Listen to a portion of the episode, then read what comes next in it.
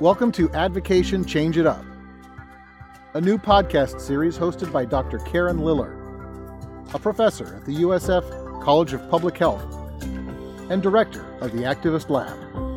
Hello and welcome to Advocation Change It Up, the podcast series of the University of South Florida College of Public Health Activist Lab. I'm Dr. Karen Liller, a professor at the College of Public Health and director of the Activist Lab, and I'm joined by one of our student advisory board members and one of my graduate assistants, Rolando Trejos. Hi, Rolando. How are you? Hello, Dr. Liller. I'm doing great. What about yourself? I'm fine, thank you. The Activist Lab at the college prepares our students to be exemplary advocates and leaders in public health. And if you just Google us at our website, you'll see all the educational programs we do. We have boot camps, seminars, we do research on a variety of public health topics, and advocacy and work to assure our students have practice experiences in the community at the state and national levels. This podcast involves talking with public health leaders and advocates whose work has led to great improvements in public health. We will be talking in each podcast with guests on a particular public health issue, and we'll end each podcast by asking how we as the community can advocate for change. Today, I'm very excited to talk about our major event in the Activist Lab, our boot camp. Each year, the Activist Lab hosts an all day virtual boot camp where participants from now all over the United States and world learn about how to be advocates and develop strategies for change. Each year, the boot camp focuses on a theme, and this year it was mental health. In addition to learning about advocacy, policy, communication, and the topic area, we have an expert panel that responds to participants' questions and breakout groups where participants work together to develop issue papers to present to legislators and advocates we have invited to provide helpful recommendations. Our breakout groups this year focused on mental health strategies in the schools, in the community, in prisons, and for veterans. To learn more about the boot camp, I've asked two of the breakout group presenters to discuss their group and their strategies. I would like to welcome Ivory Hayes and Janine Ashforth.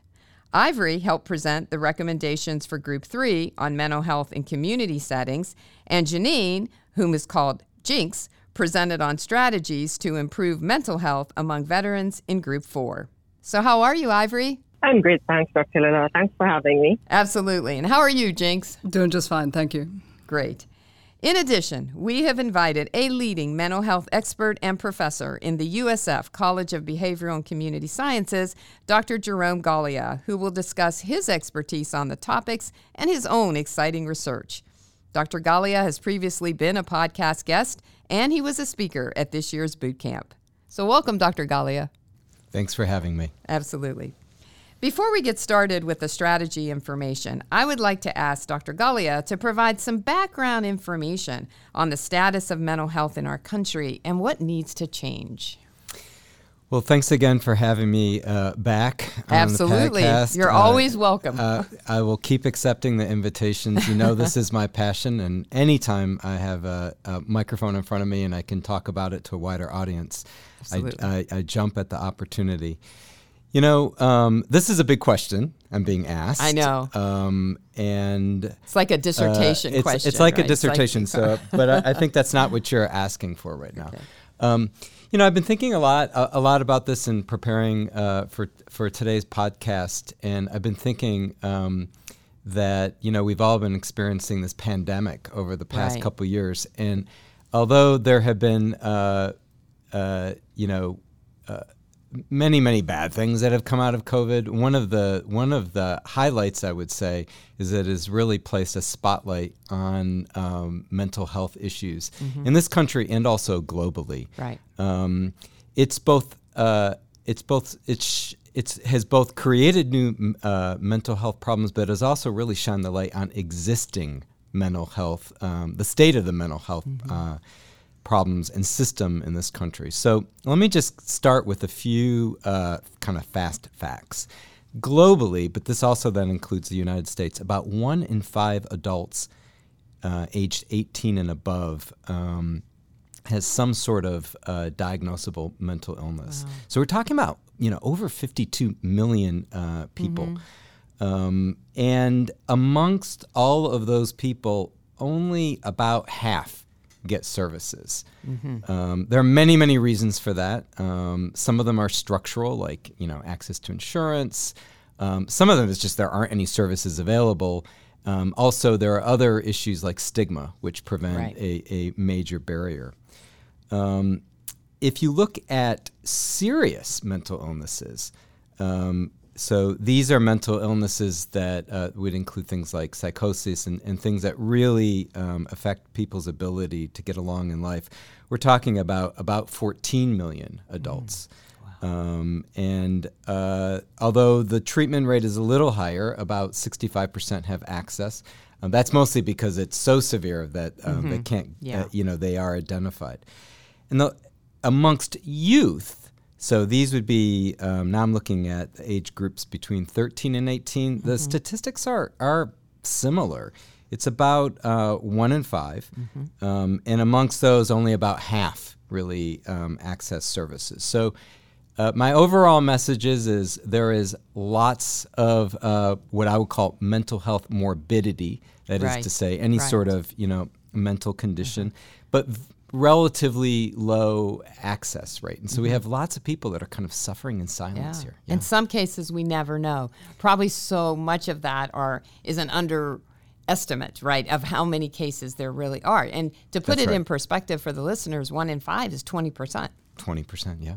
So twenty percent have It's these huge, diagnosable. and I'm talking about the U.S. I mean, uh, you know, you know that m- much of my work is outside of the U.S. Exactly, right. And in Peru, and and those numbers are up to 80% receive no, ac- uh, you know, don't have access or receive no services. So, really, what we're talking about, um, and the reason I started by mentioning COVID is is that many many of these uh, existing problems were exacerbated by um, some of the measures that were taken to contain COVID, like you know lockdowns, social isolation. Um, I uh, I think I mentioned to you that during the first eight months of the pandemic, um, I volunteered at uh, Tampa General doing Right. um, uh, counseling for people that had been hospitalized with COVID and the anxiety that these folks uh, were presenting with, um, being alone in a hospital Right. um, or losing loved ones in the hospital, no contact, being intubated, so having you know No. uh, breathing machine, yes. um, not being able to communicate, and then coming out and uh, from that experience. So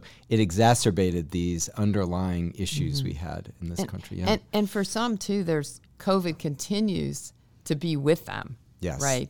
The long haulers. the long haulers, yes, right? Long syndrome- COVID. Long COVID, and and so it seems like to not go away. So I wonder, in addition to those physical issues, if the mental health issues they were experiencing also continue, even though now they may be around family and it's a little different. Absolutely. You know, I would think it would still be there. Absolutely. You know, we're still trying to understand uh, this uh, this condition that we call it kind of long COVID, um, both from the you know physical and mental health side. What we know on the mental health side is that there's increasing evidence. Um, I won't kind of get into the biology around it, but what I will say is is that.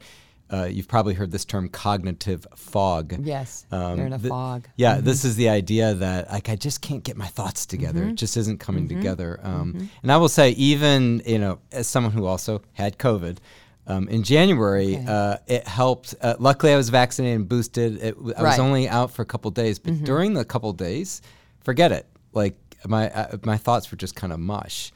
Um, And so I can only imagine what it would be like for somebody who is kind With no immunizations, no Yeah. boosters, right? yeah, and there are many on. reasons. I mean, you know, again, there are many reasons why some people may not get vaccinated or can't get vaccinated. sure. But the end result is is that um, we're start really starting to understand what this looks like. I, the one last thing I would say about these long COVID, um, and this is I'm, I'm reading more about this is because there's no one diagnosis, Mm-hmm. um, people oftentimes are not believed, um, and that.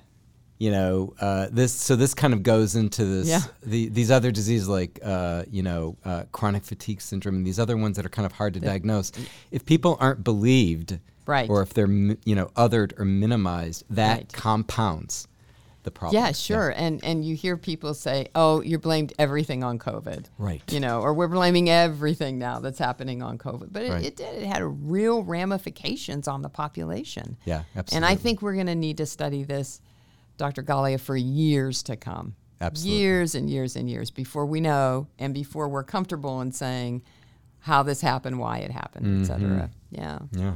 So it is. I know from all of your research and things that I hope we have time to talk about later um, in the uh, podcast that you've done some great work in uh, trying to help people um, with not only diagnosed uh, mental health disorders, but also people that are just going through some problems in their in their mental health. Right. This may not be a diagnosed um, disorder, but it it may be just differences in feelings that they're having. They may be slightly depressed. They going through some things and how people in the lay groups or lay populations can help. So I hope we can get to that. That's right. 'Cause I'd love to. Yeah. Yeah, that's really exciting. So Ivory, let's turn this over to you now. Let's discuss what you learned in the boot camp where we learned all about mental health and what strategies for change did your group develop based on communities and maybe what your next steps might be. Hi, Dr. Liller. Thanks Hi. again for having me. Absolutely. Okay, so as someone who's not a resident in Florida, I learned a lot about the state of mental health um, access in Florida. Yes. And I think Dr. Galea did a great job of just establishing the burden of mental health disease, you know, and there's some alarming statistics came out where um, as many as 8 million deaths each year are considered attributable to mental disorders. Mhm. And one particularly alarming one to me was that the leading cause of death, the second leading cause of death in the age group 10 to 14 is suicide, Yes. which I think if that doesn't get your attention, nothing will, you know? Mhm. So um, generally, we learned about just the shortage of mental health practitioners in Florida, and I think a statistic that came out was the ratio of population to mental health providers is 670 to one, That's which right. can never be adequate in terms of just you know tackling that problem. Mhm. And um, just when we- the group tried to dig into the determinants of, of this shortage, like why why does it happen? And generally, there is a large turnover in terms of the mental health practitioners. They tend to leave the state because there's a high demand based on, on the existing practitioners, and Yeah. there's generally poor compensation for their work, Mhm. um, which, of course, in itself can be a, a trigger for mental health concerns, you know? Mhm. So, um, and then the final thing that, that was particularly interesting to me is that the mental health services are largely privatized in the state. So, um, if you don't have the money or the, uh, the resources to be able to access it, because it's not covered by Medicaid, that is a significant barrier in terms of access. And that's really what Mm. we were tackling, access to mental health services in the, in the community. So those are the things that I looked, these the, the main points that um, I was able to take home. Yeah. And in terms of the strategies that we developed, um, generally we wanted to focus on improving the working and living conditions of the providers because we Okay. saw that that's the source of the problem, go to the source. Mhm. Um, so of course, we want for those that are already there, try to limit their patient load. We saw that 10 to 15 patients per day. And we Okay. had some um, members in the group who were practitioners who thought that might be a good um, figure Mhm. to support this better access, better care, and you know prevent that burnout that the providers may feel. Mhm. Um, of course, we think expanding Medicaid um, to incorporate mental health Yes, services is going to have a significant um, you know impact exactly to improve access for those who may not be able to afford it, and of course just some kind of compensation or funding incentives. Subsidies that we can offer to the practitioners to, you know, incentivize staying in the state. And we thought housing subsidies in particular would be a, a um, attractive um, offer for Yeah. them. Right. Yeah, go ahead. I'm sorry. in terms, sorry, no problem. And in terms of next steps, so interestingly, and this is not because of my influence, of course.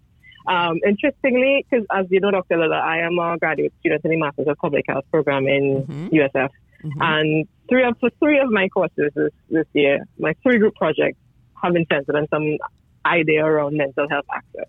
Right. Um, and I think that's encouraging to see that it's such a big focus. And, I, and as Dr. Galea indicated, it, it, you know, the pandemic has really shone that light on the on the issue. So if it's one good thing that came, that's good. Um, but in terms of just delving into what those projects, so one focuses on access to particularly vulnerable populations. We're focusing on the homeless population, which has a number of unique challenges and, of course, a unique disadvantage in terms of access because they don't have the, the resources access the services that are um, privatized in the in the state. Mhm. The other focuses on the Healthy People 2030 objective of improving access to preventive mental health services in schools for adolescents and children, and we've designed an uh, intervention around that. The last group project um, is focusing on pandemic burnout in healthcare workers because um, in the pandemic, from the a- pandemic, yes. yeah, from the pandemic, yes, it's a significant problem. So we've been in- interviewing healthcare practitioners, particularly senior nurses. Um, literature showed us that Mm, particularly senior nurses are, are, are affected. We've been interviewing them to get some insight as to their experience to design an intervention around that. Mm-hmm. It was really interesting to see Dr. Galea's work as well. Well, that's very interesting. And I really loved your presentation and that presentation of your group, when especially the issue about access. Um, did your group think that that was doable? I mean, 10 to 15 individuals uh, a day, right? The workers are going to see. Is that what you said? Do you think that's doable? Yeah. Well, the thing is, because we, we played with a few numbers, Mm-hmm. and um, because we had some practitioners in the group, they would tell us, no, I don't think that's doable. That's too much. That's too little. Yeah. Um, so that was that was like our our range that we thought would be most doable and most Mhm. feasible, Mhm. um, based on their experience, thinking that that is possible to do. It sounded a bit high to me, but I think I will, you know, of course, defer to the experts, the ones who have the experience, who think, you know, right. that is doable. So, Right. yeah. Well, thank you. That that was absolutely great, and I'm sure Dr. Galea will have some comments about things when we turn it over to him again a little bit later. Thank you so much, Ivory. We'll be back with you as well. welcome. So, Okay. Jinx, Bye. bye bye. So, Jinx, how about your group? What a huge issue now mental health and veterans. And again, I'm going to ask you, what did you learn? Uh, from the boot camp, and but what strategies for change did your group develop, and what about next steps? Right. Well, thanks for having me again. Um, Absolutely. I got to meet people like the panelists and like Ivory, fellow students and things. So that was that was incredible. Um, I learned like first I've never been part of this. I'm new to the MSPH in, in public health education, although I'm getting three other masters. Um, and the idea, which doesn't take longer And we than love education here. We think that's right. wonderful. and I love paying tuition, so I'll be here forever. So the the idea is why why not specialize? Right. And so seeing kind of being new to the uh, public health college and seeing what you do, there was I guess kind of more of an outsider. Um, mm-hmm. point of view. So I've been mm-hmm. researching veterans the, the whole time. Right. So I was widowed by suicide up at Fa- Fort Bragg eight years mm-hmm. ago, and I was like, all right, how do we solve this? Right, because obviously I'm just going to walk in and solve it in two hours, right, and walk back out. I'm from Boston, if that. I'm a Boston Sicilian, so I thought I could do that.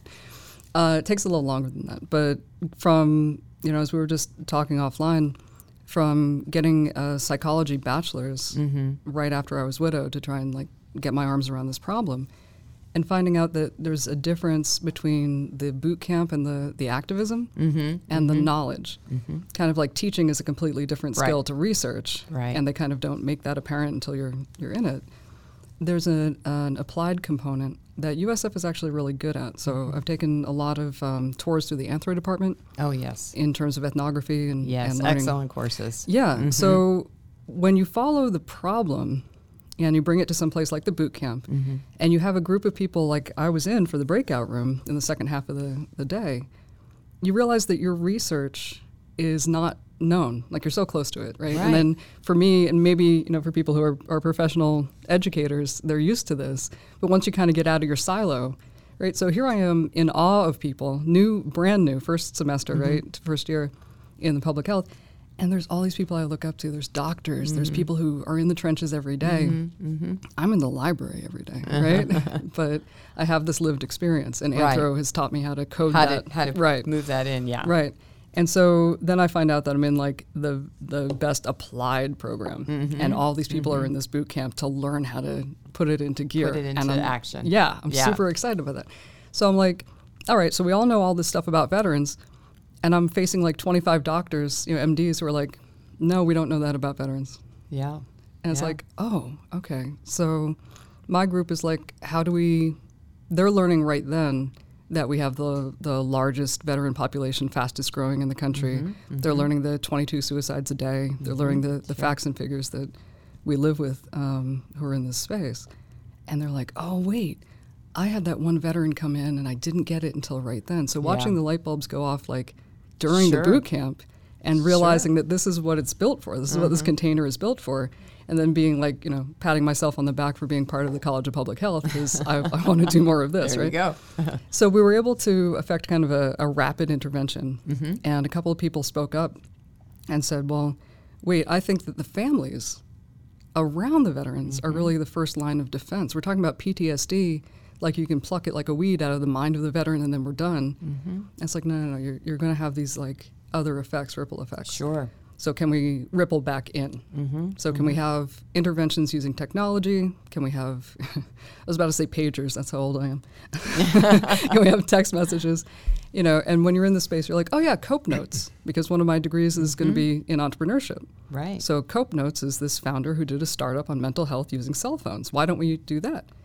Well, when you've been in the hospital space, you don't necessarily know about the startup space. Mm-hmm. And mm-hmm. to me, it's like being a generalist, right? Which is one reason to get four masters instead of one siloed PhD. Is like, well, they're doing that in the building two blocks over. So why don't we go walk over there? Mm-hmm. And I think that the boot camp. Um, so when I learned about the boot camp, and all these people like Ivory, you know, come Right. together doing amazing things, Right. and that kind of bridges the silos. So I'm like, Yes. yes. And then we're like, okay, let's do this intervention, and we come up with it rapidly right there. Right. It's being done. It's been done. So then we get back into the application. So if we can spontaneously in like two hours come up with the same intervention in white paper, then what do we do to do it? Right. right? And so that's that's kind of the so to do all of that um, and then learn that some of the effects are political. To learn that leadership is also a different skill set than research, than is teaching, than is writing, and so you do kind of need to be a, a jack of all trades, Jill of all trades. So I got to talk to uh, Congresswoman Castor Yes, at a roundtable on Friday Yes. through this boot camp. That's right. And and and by the way, Congresswoman Castor uh, from uh, in the U.S. Congress has been a great friend of the Activist Lab and great friend of USF uh, College of Public Health, and she always speaks at every boot camp I've ever had. You know, she always presents a really inspiring message, and she was at the last boot camp. Uh, talking about mental health issues, and then yeah, Jinx had a chance to follow up with her. Well, right, and so you know, there's the there's the res- so there's having a, an acute problem, which eight years ago I was a widow. Mm-hmm. Pow, go, Yes.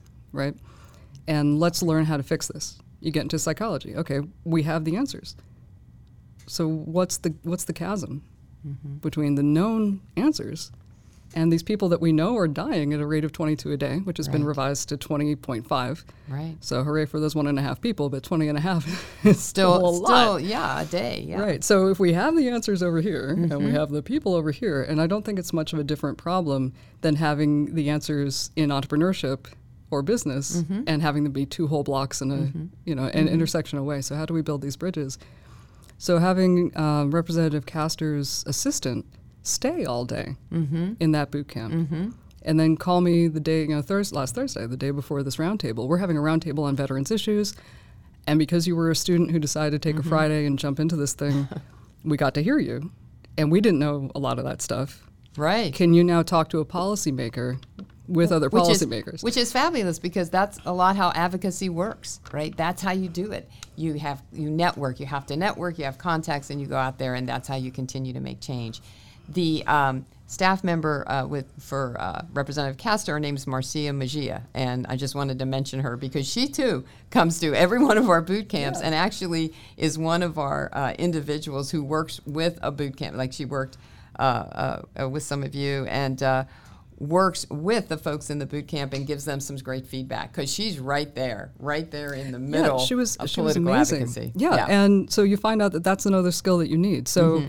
You know, I go into a room and you know I'm I'm not from here. I'm I'm brash. I have a certain skill set, and I grew up on military bases. Mm-hmm. And you come in, and you realize that you have to be very very aware. And Anthro does this really well Mm-hmm. of where you're situated.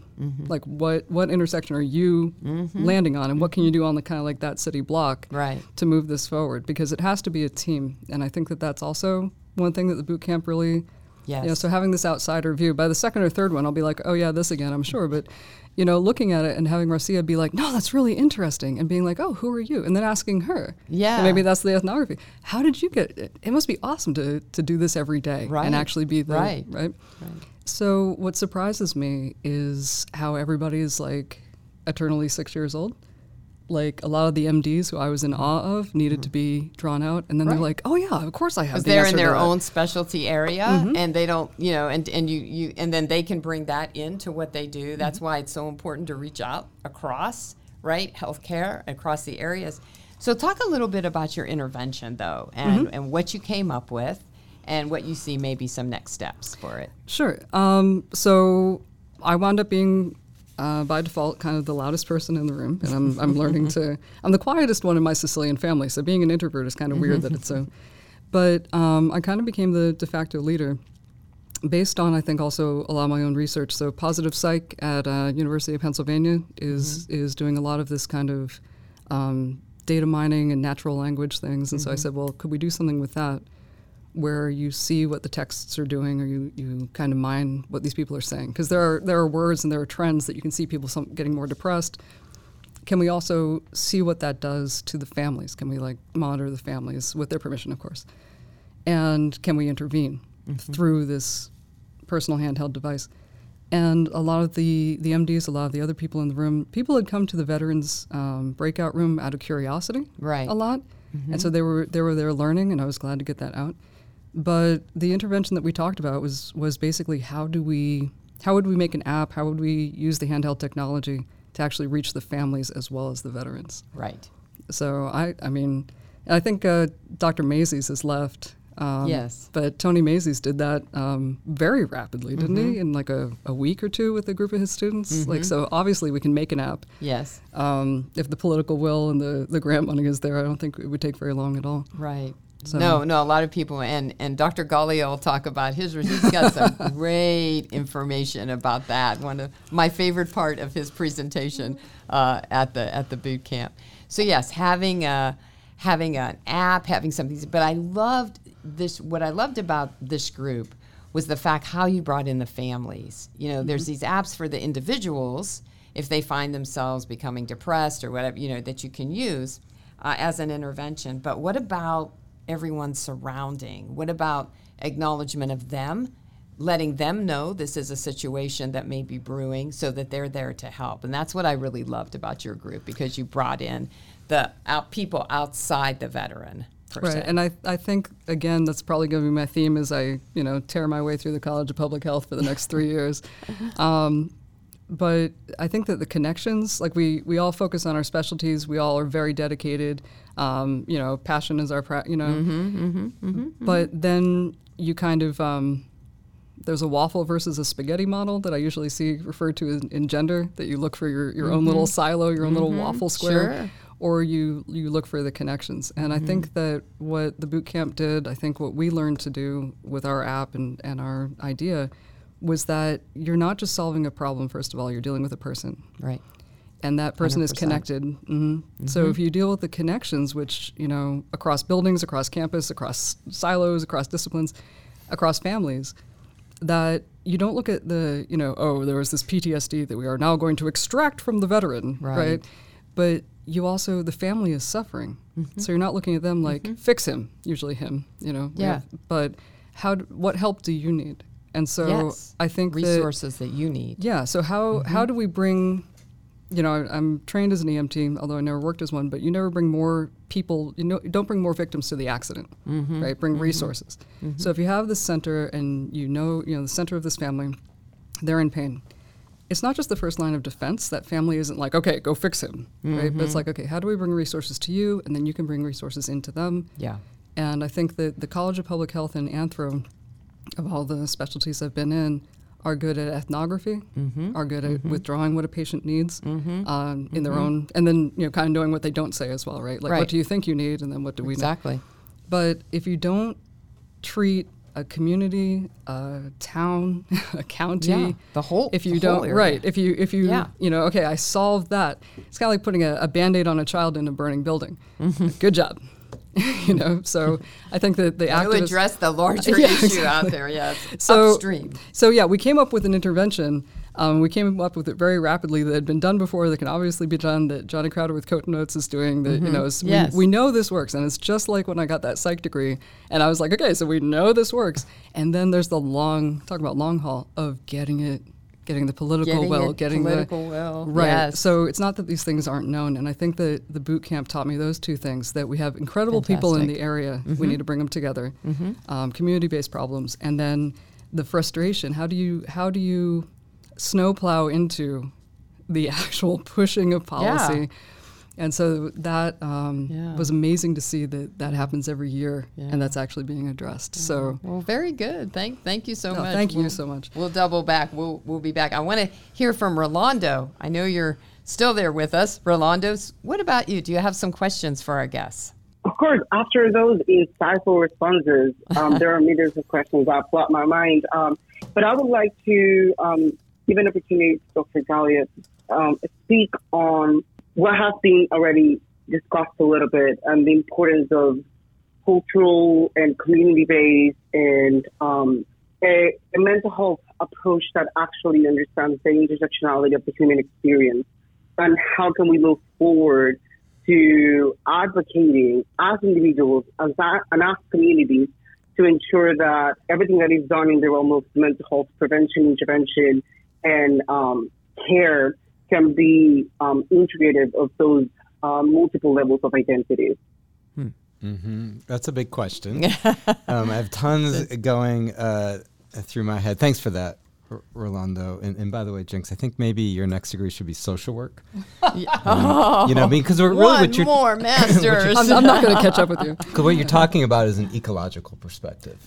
You're, what you're talking about is it's not just about the individual. It's not just the micro. It's the meso. It's their family. It's their schools. It's the neighborhood. Uh, it's the community. You know, and then it's policy, of course.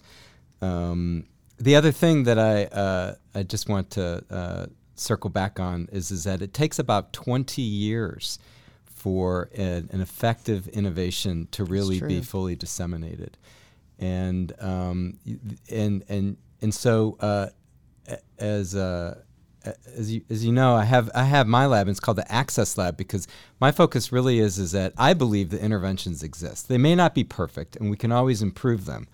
Um, the issue here is really is how do we make them accessible? Um, where are the on ramps to these? And they can't, uh, as you point out, they can't just be through physicians, right? Um, and and people are all you know. There's always new people coming online. There's always new awareness and consciousness. So it's always going to be a training issue, no matter no matter what, and education. So um, Orlando, to kind of more specifically answer your question. Um, um, oh, and by the way, seven students per week on this campus are um, what we call in Florida Baker acted. That's because that's the blunt force instrument Right. that exists. Right. Um, you know, and I'm not. I'm just put, putting that statistic out there that um, not just to point out that the morbidity exists, but that we. I'm quite certain, without knowing the specifics of these cases, that these seven students per week on this campus Mm-hmm. really don't need to be in a psychiatric ward. But that's Most the system likely, we yeah. have. Right. Um, Right. And there may be other lower intensity interventions. And so, um, getting so getting back to your getting back to your question, I firmly believe that health, whether it's mental health, uh, physical health, spiritual health, begins at the home, in the family, and in the communities. And um, what I believe um, is is that the whereas we do have um, some uh, broad you know cultural awareness of physical health. You know we know that it's you know good to eat vegetables. We know that it's good to get exercise. I walk into publix and what do i see? A scale. That tells me that managing my weight is probably a good thing um, Yeah, but we- then you see the crackers and all the the- okay, cakes well, and a- that. See, that's that's an issue right, right there. at the front door right Right at the front door. right Right, within five feet of the scale Yes, right yes. Um, but I guess my point is is that I don't see the same with mental health. We just don't Right. have the same. It just hasn't permeated our general awareness, and we tend to have. Um, and this can be the said uh, pro- the same for many health issues, is that we have a tendency to treat the problem as opposed to preventing it in the first place. Um, I was thinking while you were talking, Jinx, that um, many of the interventions that I talk about are called low intensity. Um, and these include things like universal education on mental health, universal screening. Um, I was reading an article um, in Dutch uh, about how in Denmark, um, children, so elementary school children, are taught mindfulness and slow breathing Yes. as a frontline um, anxiety intervention. Um, here, uh, you know, that's not the case. Um, yeah, I do that with all my students and all my classes. Right. Um, it's one of the things that I teach, regardless. I could be teaching public policy, and I teach that. And so, um, Rolando, so what I'm getting at by by by this is to say that these interventions exist. They can be adapted. Um, they can and and they should be, you know. Um, you know, culturally adapted, but the interventions exist. What is lacking are um, is a in the field I'm specifically in is in global mental health, which is not doesn't mean international. It means global mental health as a field, which emerged in 2007, is a mashup between mental health and public health. So we look at how do we expand mental health services from the from the lowest on the pyramid, you know, education, screening, self-help, um, and scaling that up to to uh, access to uh, you know mental health professionals um, as needed. My belief is is that many m- much of the mental health morbidity could be addressed through existing low, lower intensity interventions that can be adapted and delivered by community members. So um, it's a it's a big you know it's a big question. It's a big uh, issue, but it's not insurmountable. Um, right. You right. know, I it's mean- just having the yeah. What are you know? You've heard me say this yeah. before. What is the mental health equivalent equivalent to uh, you know sunscreen Yeah. and um, bug spray, this sort of thing. Absolutely. And could you speak, uh, Dr. Galea, to also uh, some of your research as it relates to what Ivory talked about, what Jinx talked about in terms of their interventions? And um, I was just thinking about what you said with involvement of community and lay persons. You know, when you look at Ivory's issue, she's saying, look, we need to we need to uh, have individuals have more access to mental health professionals. But maybe if we knew those processes, right? If Yeah. lay people knew how to intervene, Yeah. maybe that would decrease a bit, right? I, I, you know, I totally agree. I mean, I, th- I think Ivory you mentioned um, uh, a statistic about the number of uh, mental health professionals. Um, in most of the world, there is less than say one psychiatrist per hundred thousand Right. people. We we Right. won't actually be able to train enough people to keep up with the burden. Right. You know, like, like have specialized mental health mm-hmm. services. Mm-hmm. Um, instead, what I am advocating for, and what the field of global mental health advocates for, is really a pyramid. So if you think of a pyramid where the the the the, the you know the base is larger than the tip. Mm-hmm. The first layer of that pyramid would be things like screening and education. Those are frontline service, Yeah. frontline things. And then as the person, if, if the person's not responding, or if, or if the um, you know this the distress ex- persists, then you move your way up in this kind of stepped care Mm-hmm. fashion, where you're really reserving your specialized services for um, the most severe cases, the Yeah. most you know. And it's if you think about you know even when I had COVID, I never went to the hospital. I treated Mm-hmm. myself with Nyquil, ibuprofen, and Netflix. Mm-hmm. You know. Um, and, and I rested, and and but I knew that if I started to have like Right. respiratory distress, Right. that was You the would- time That was the trigger. to yeah. you know. But we don't really have that consciousness in mental health, Right. If We either we don't. don't recognize that the distress exists in the first place, or we call it something else, like or we just, or we ignore it. we ignore it, we put it aside. We just say, "Oh, I got to be stronger. I got to get know. through this. I got to be buck tougher." it up. Yeah. Um, and this is particularly robust in uh, military, uh, Mm-hmm. you know, uh, culture, police, medicine. Um, the helping profession. the helping professions, Yes. which is ironic. Uh-huh. Um, but y- you know, in, in say in medicine, there's a lot of emphasis placed on you know feeling distressed, reach out. But guess what? If your license is on the line, you're going to be less likely to say right. something. And so there's right. there's yeah, uh, you know, Mm-hmm. or carrying a weapon or whatever. So.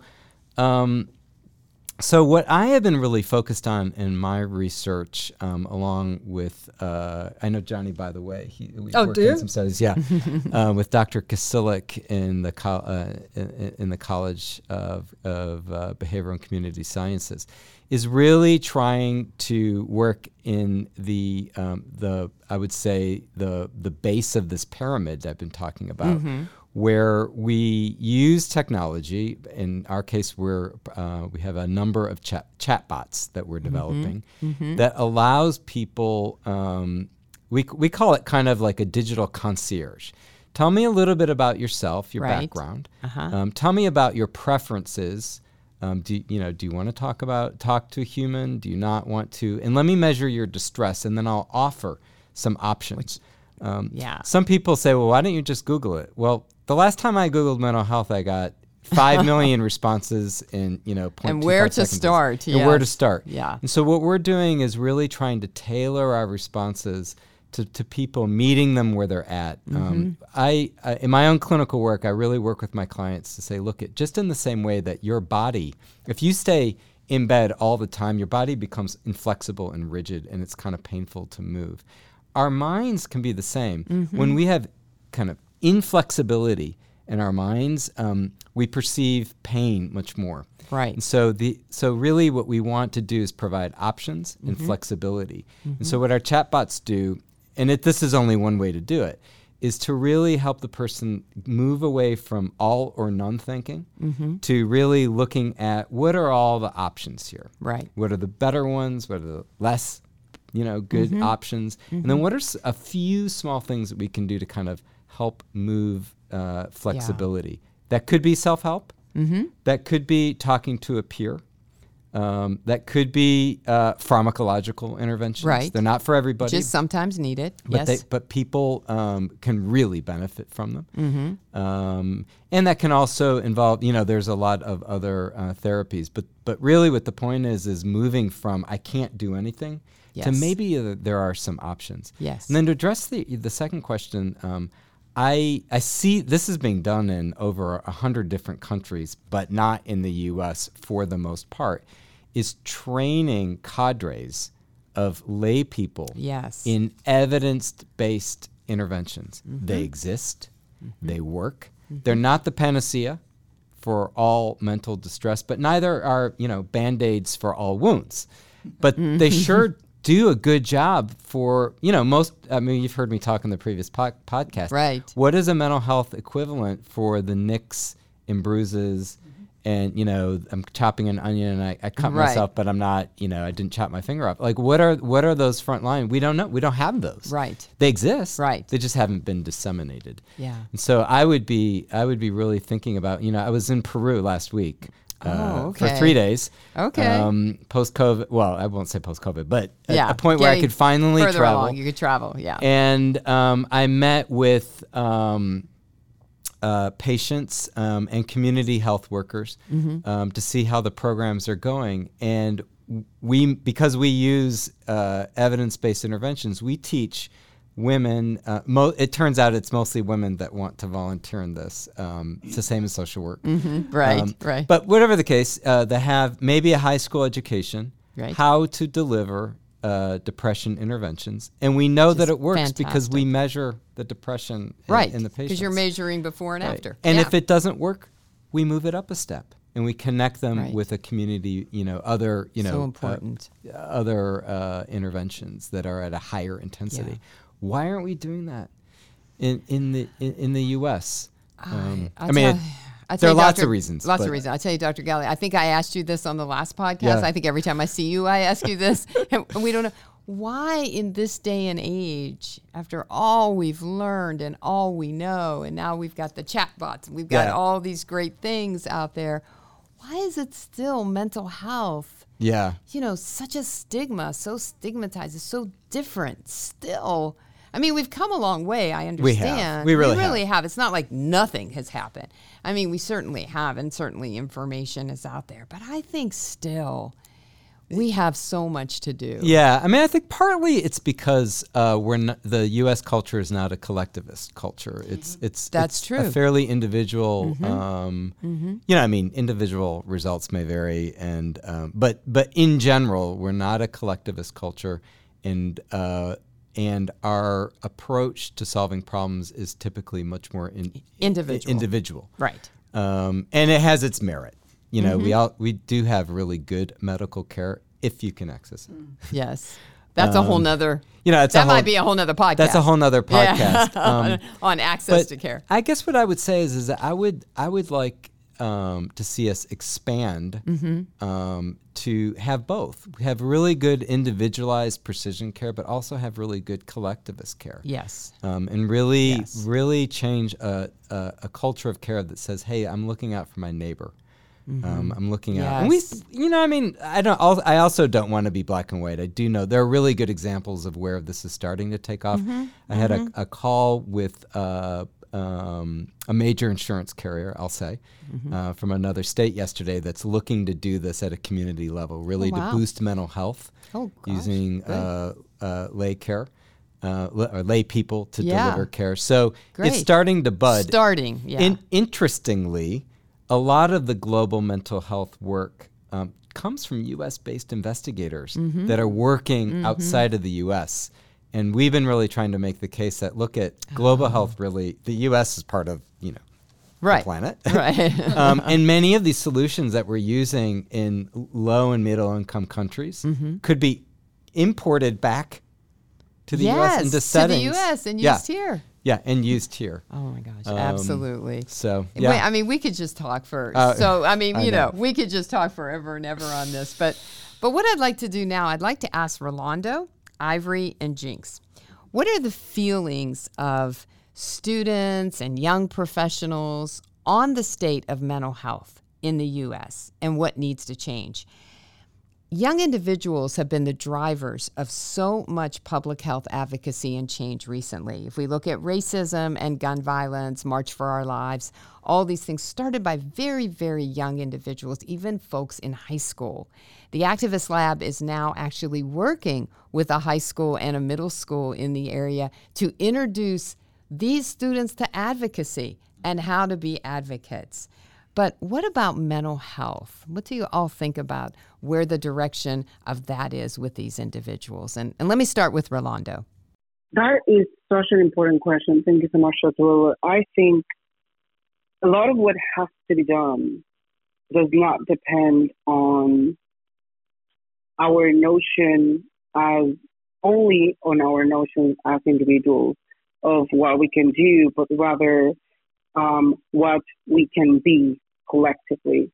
I think this digital era and the um, new pressures to not only be able to fit in in a physical environment and in a collective environment, but also in a digital environment has added pressure to um, individuals and communities to really be able to connect in a deep and meaningful way. And vulnerability um, has become something that is not granted easily. So, in that sense, I believe that what young people can do is to push the barriers against um, non vulnerable communication and to have deep, honest conversations of their individual experiences. Um, there's no way that we can have personalized medicine or collective medicine we're not able to really discuss about the needs and realities that are so diverse among subpopulations and communities. So we have to be honest with ourselves and with our communities about what we need and what we want to see done. Mm-hmm. Thank and, you. and you think young people right now, people, let's say your age, uh, or young professionals, are poised to do this? Maybe more so than my generation? I think they are more vocal. Uh huh.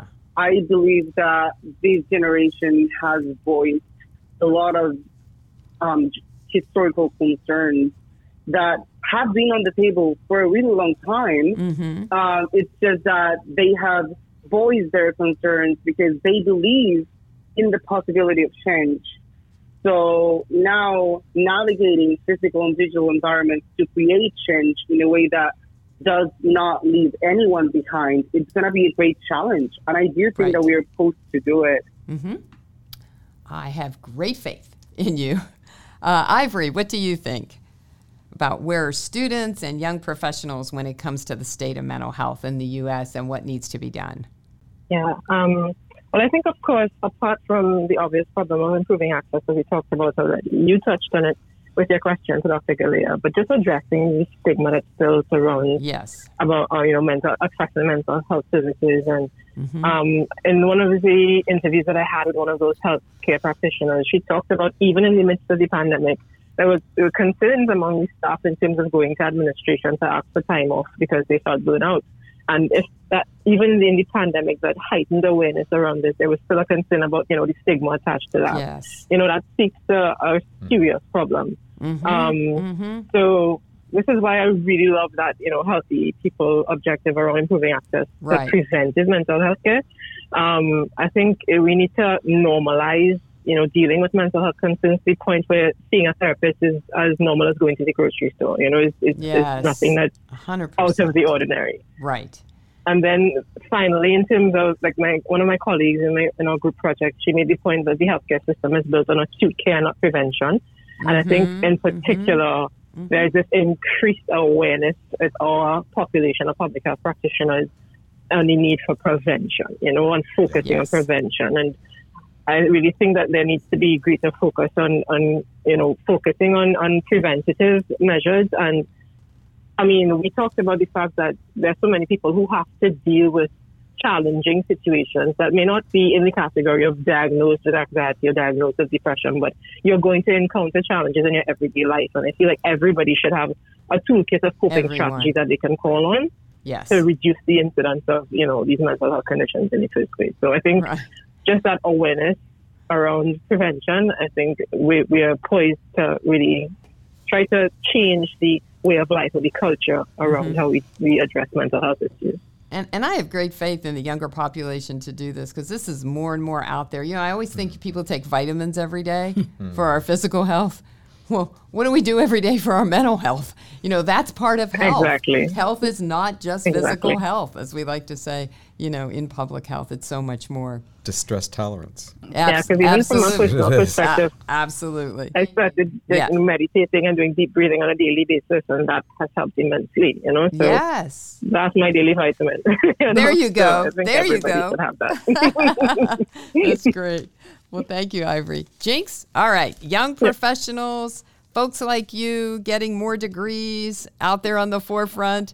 So, what are you going to do about this status of mental health? Um, well, I'm 44, so I don't know if I can speak to, Ah, to young right. So- professionals. uh, but But young and you're, you know, beginning your your also, I'm, I'm paying a lot of grad tuition, so I'm not even a professional at this point. Yeah, yeah, professional well. student. But um, what as I have this outsider point of view, and I'm listening to people like Ivory who speaks so eloquently Mm-hmm. on, you know, I've got these points, I've got this mission, and this is what we should do. Mm-hmm. And she's rock solid on it. You know, doctor Galea, you rock solid Right. on this stuff. And I'm sitting there thinking, okay, well, you know, what message would I craft? Right. It was it was really funny watching me in a, a policy room with Congresswoman Castor, Mm-hmm. and I'm just like, um, I have a lot of lived experience, and Mm-hmm. it is finding its way into these channels and figuring out how to craft that. So, like I I was on lockdown. You know, we're talking about going to Peru or whatnot, but I was on lockdown in a transitional facility for homeless people. I got Okay. I, it was like hot potato, and like I was in this transitional facility in a field placement, um, working with homeless vets, and then it's like, go, right? Right. Executive director takes off one direction. I'm there with hundred felons, homeless people, and sex offenders. Okay. You're gonna leave, or you're gonna do something about it, right? And I stayed, and I actually Mm-hmm. Okay. lost. I was a professor in the first month of being a professor. I lost that Mm-hmm. job because I, you know, couldn't travel. All these things. So what that lived experience of being in a room, and I'm I'm writing this down. The the stigma, the mental health, the, the this and that, the access. You have to have something to access. It needs to be built. It needs to be funded. It needs to have the political will to to do all these things, right? Right. It's really easy in this culture to be divided and say, oh well, they don't understand. It's the they that's the problem, the them versus us, right? So these, mm-hmm. these connections I keep mm-hmm. talking about. Mm-hmm. So you talk to both sides and you listen Right. with that ethnography, or when I get my 20th degree and it's in social work and I learn how to be a clinician. But you listen and you say, okay, what's what's needed here? And then the the anthro part or the cultural part comes in. Like, you know, people say, well, why did your fiance kill himself? Because we have these answers. Why didn't he go get the answers? Because he's military intelligence. Mm-hmm. Now, if you grow up in a military culture, you know what that means. He would mm-hmm. lose his top secret security Sure. clearance, lose his job, mm-hmm. then be Sure. possibly dishonorably discharged. Sure. So the reason he can't walk two blocks to that building Right. and get that help is Right. because everything would collapse that he'd worked for up to that point. Mm-hmm. So the the bridge that I started looking at, so he's like, do I do I go? He was 82nd Airborne. He's like military intelligence. Do I go on the next deployment? Because the last one to Afghanistan really rocked me, and I haven't gotten treatment for that because Right. I can't. Right, I can't get treatment, and that's a that is access to information. There Right, were ways he could right. have gotten treatment Sure. that were unknown to him. Unknown right? to him, but some of the things that Dr. Galea is talking about with the blood and some of those kinds of things, you and wish so, yeah, you this- could have had that. Mhm, Yeah. This vault of information, Right. and that that is what That's know, what's there. That's that's what bothers Yeah. Mm-hmm. me is that we have it. We're smart. We've been doing this. We have the practitioners, but you kind of have to bank shot off another country, or you have to bank shot off a different field, right, and then bring it bring it Mm-hmm. Yeah. back. That's the part we need to. That's the, your your generation, if you want to call it a generation or a group or whatever. Uh, people new to the field, people coming out with degrees. That's what we have to get our arms around, right? That's the now what. We got to move the needle. We got to keep going forward. Um, gosh, I wish we had more time to continue this podcast because once again, we could go on and on and on. Um, but I would like to tell the listeners that the entire boot camp's audio that we just had and materials are posted on the USF College of Public Health Activist Lab website. So please listen. And you can hear previous boot camps as well. And please come to our boot camp next year. Look for announcements coming out soon. It'll be January 27th, 2023, and the topic appropriately will be global health. So, thank you so much, everyone. On behalf of the USF College of Public Health Activist Lab, our wonderful guests, Ivory, Jinx, and Dr. Galea, of course, and student co host Rolando, we thank you for joining us. And hey, keep listening. We have more podcasts coming soon. As always, we'd love to hear your feedback. Let us know how we did by emailing us at cophactivistlab at usf.edu. So until next time, hey, this is Dr. Karen Liller. Remember, find your voice. Let's change it up for the better. Keep listening and join Advocation Change It Up. Tell your friends and family. We're on all media Apple, Spotify, and more. Well, thank you again. And hey, as it gets safer to be out and about, come see us in the Activist Lab.